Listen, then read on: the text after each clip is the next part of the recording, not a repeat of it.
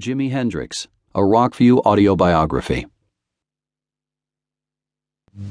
I was playing behind different acts, like, you know, like, what is it, Little Richard, Isley Brothers, you know, and some shows with Tina Turner and um, Hank Ballard, you know, Chuck Jackson, the regular top 40 R&B.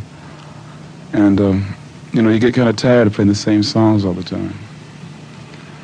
And uh, so I was, you know, went down to the village in New York.